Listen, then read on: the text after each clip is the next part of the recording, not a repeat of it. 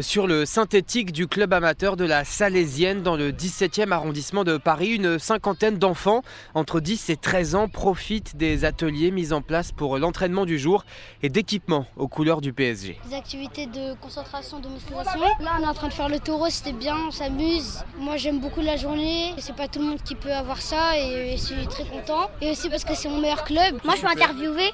Ah ouais, comme ça, je vais devenir, je vais être connu dans le monde entier. Ah bah moi, j'aime bien les ateliers. Déjà parce que c'est drôle, il y a la compétition et c'est l'un de mes clubs préférés. Là, il y a des courses où tu dois faire des trucs en une touche de balle et tu gagnes des points à chaque but. Là, c'est des lucarnes et petits filets.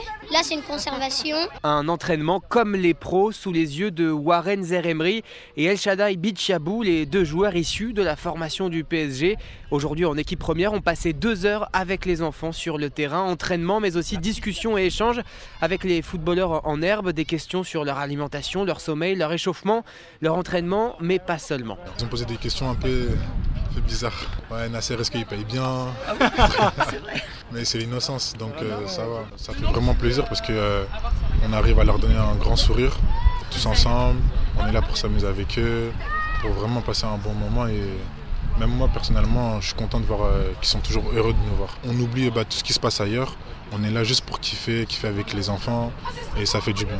Je me rappelle en U8, U9, il y avait Lucas et David Louise à l'association, ils étaient venus faire un entraînement avec nous et on avait pris du plaisir. Comme eux, je pense, euh, tous les jeunes, ils prennent du plaisir à nous voir, à s'entraîner avec nous. Il y avait des questions sur tout. Hein.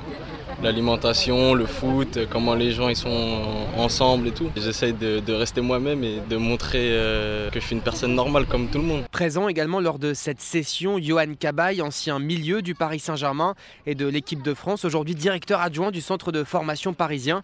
Il évoque l'importance du football amateur et du vivier Île-de-France. Pour nous, c'était important de pouvoir valoriser le travail qui est fait par les clubs amateurs. C'est de mieux en mieux et la qualité des éducateurs, la qualité de l'encadrement est, vraiment top niveau. On est très heureux d'avoir mis ça en place et euh, encore une fois, euh, cette année, ça nous montre qu'on euh, est dans le vrai et de pouvoir mettre aussi les, clubs de la région à l'honneur, c'est important pour nous. La formation à Île-de-France et les joueurs venant d'Île-de-France sont top niveau. Ils sont top niveau aussi grâce au club amateur parce qu'ils commencent dans un club amateur. Bah, on essaie de faire en sorte de pouvoir amener des joueurs qui ont certainement connu aussi ces moments-là, qui ont été à la place des, petits aujourd'hui. Ça parle encore plus pour les jeunes joueurs aussi de pouvoir s'identifier encore plus facilement à des joueurs issus de la région parisienne. Ça a beaucoup plus d'impact. Un club tour qui célébrait déjà sa troisième édition, Paris qui veut poursuivre, pérenniser et étoffer l'événement pour les prochaines années.